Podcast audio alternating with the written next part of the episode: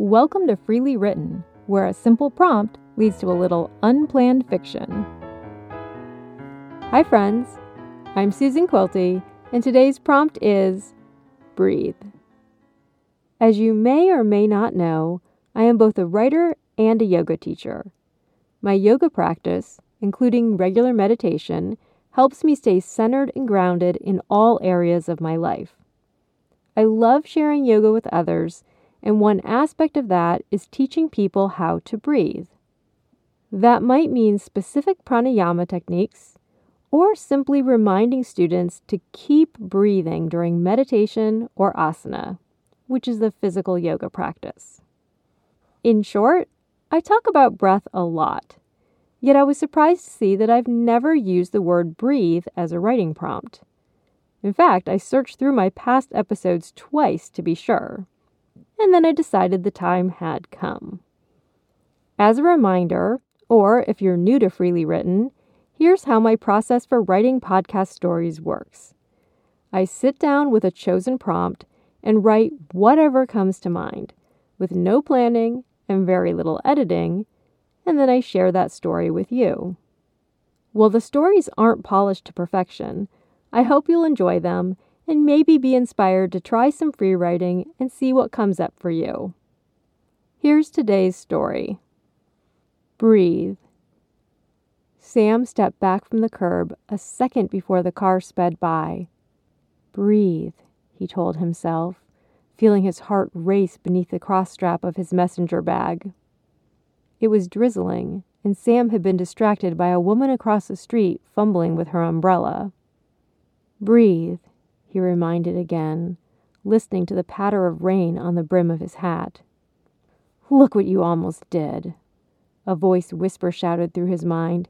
You nearly got killed looking at a girl. Breathe, he whispered back, letting the words softly escape his lips as he pushed the voice away.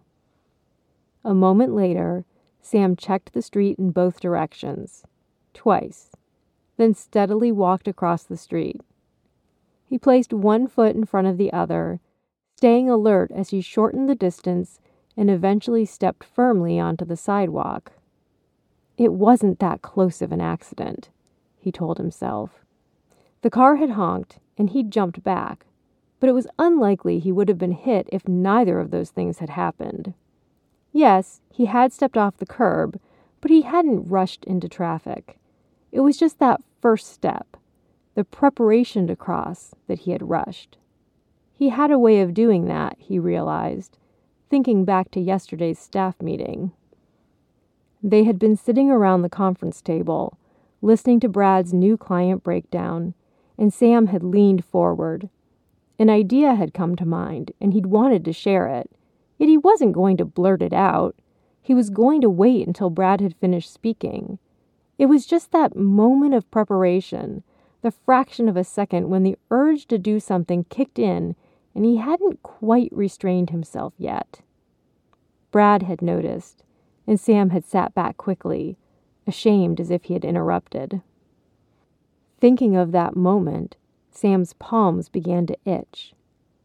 Breathe, he thought as he placed both hands on the smooth surface of his desk. The desktop seemed to absorb the twitchy energy, he imagined the faux wood grain drawing more away with each of his slow exhalations. Brad's voice carried from the left, gaining volume as he neared Sam's cubicle. By the time he came into sight, Sam was efficiently typing on his keyboard, eyes glued to the screen, before shifting to take in his visitors. Brad was not alone. He had a smartly dressed woman standing beside him. Her crisp blouse and the stylish barrette pinning back one side of her hair pegged her as a new client. Someone Brad was bringing around to meet the creatives. It happened often enough. Sam knew he wasn't expected to say much, just a polite hello and briefly answer any questions about his work. Briefly, Brad had often stressed, knowing many of his designers would be all too happy to launch into detailed explanations of the minutiae that went into an animated film. Do you have a purple umbrella? Sam asked the moment the woman was introduced. Sheila, a name he hadn't come across since elementary school. The question had slipped out naturally, and Sheila had smiled with half of her mouth, her eyes twinkling as she gently raised an eyebrow. Yes, I do, she answered easily. Sam was already nodding. I saw you across the street this morning, he said, without noticing the look of alarm on Brad's face.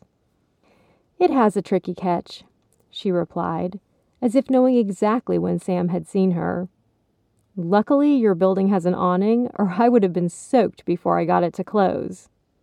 They laughed, and their eyes held fast. It's stopped now, Brad interjected, a little too loudly. The rain, I mean. Sam glanced his way, finally seeing Brad's firm set jaw and warning glare. The look surprised him into realizing what he was doing casually chatting with this unknown woman as if she were an old friend. Breathe, Sam told himself, trying to create space in the moment, allowing Brad to take charge and finish his introductions. The office air held a tinge of freon, polyester carpet, and the indefinite potpourri of reheated lunches. That Friday night, the air around Sam carried a different scent beer and wood polish, French fries and aftershave. Yet Sam hardly noticed.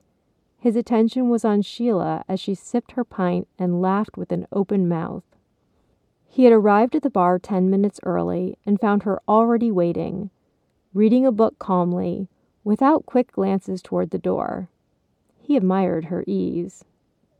The bartender said something as he delivered her drink, and her reply had made him laugh.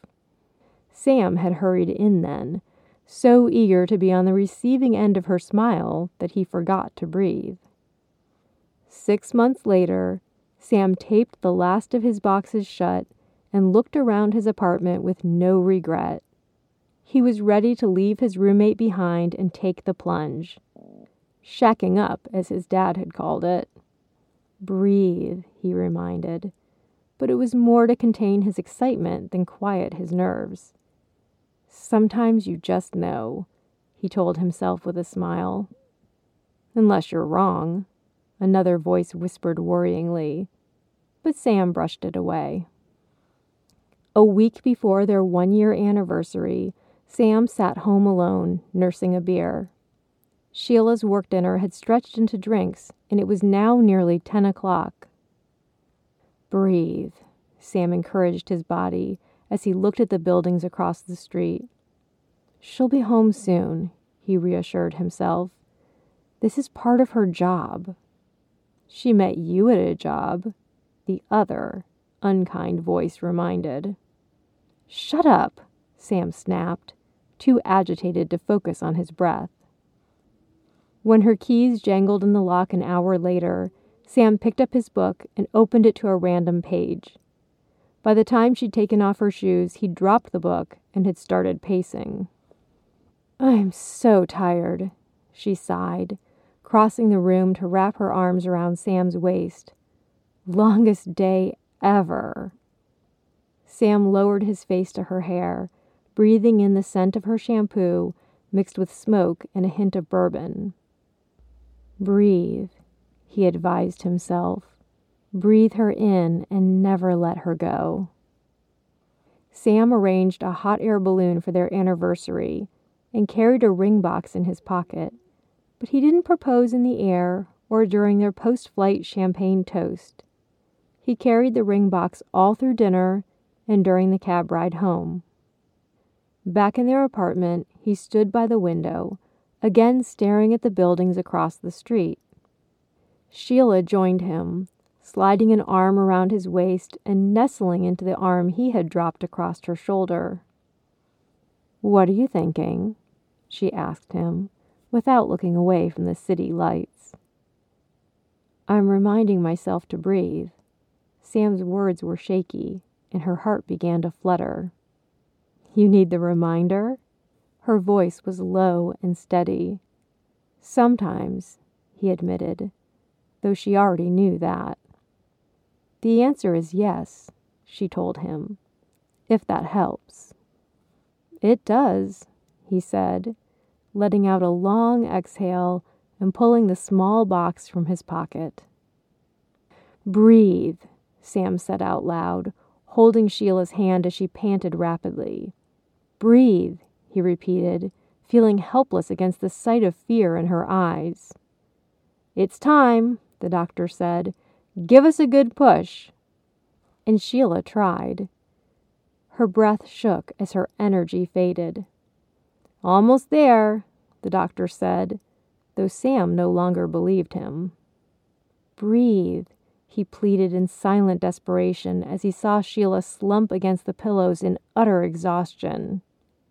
I can't, she whispered softly on what seemed to be her last breath. You can, Sam insisted. You have to. Just breathe. Keep breathing. One more, Sheila, the doctor promised. One more good one. With eyes locked, Sam and Sheila took the deepest breath of their lives. A moment later, Sheila collapsed against the pillows. Her face went slack, and Sam clutched her hand. Behind his back, a baby cried. Sheila's eyes opened with pure joy. Breathe, she told Sam. We're about to meet our son. The end. Thank you for taking this story break with me. If you are enjoying Freely Written, please share it with your friends. If you have a writing prompt suggestion, let me know. You can connect with me through social media or through my website, susanquilty.com.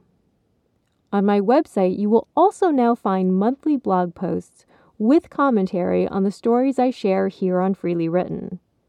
And of course, you can also learn about my novels and other projects. Links are in the show notes. Until next time, try a little free writing of your own. Let go of any planning and see where your imagination takes you.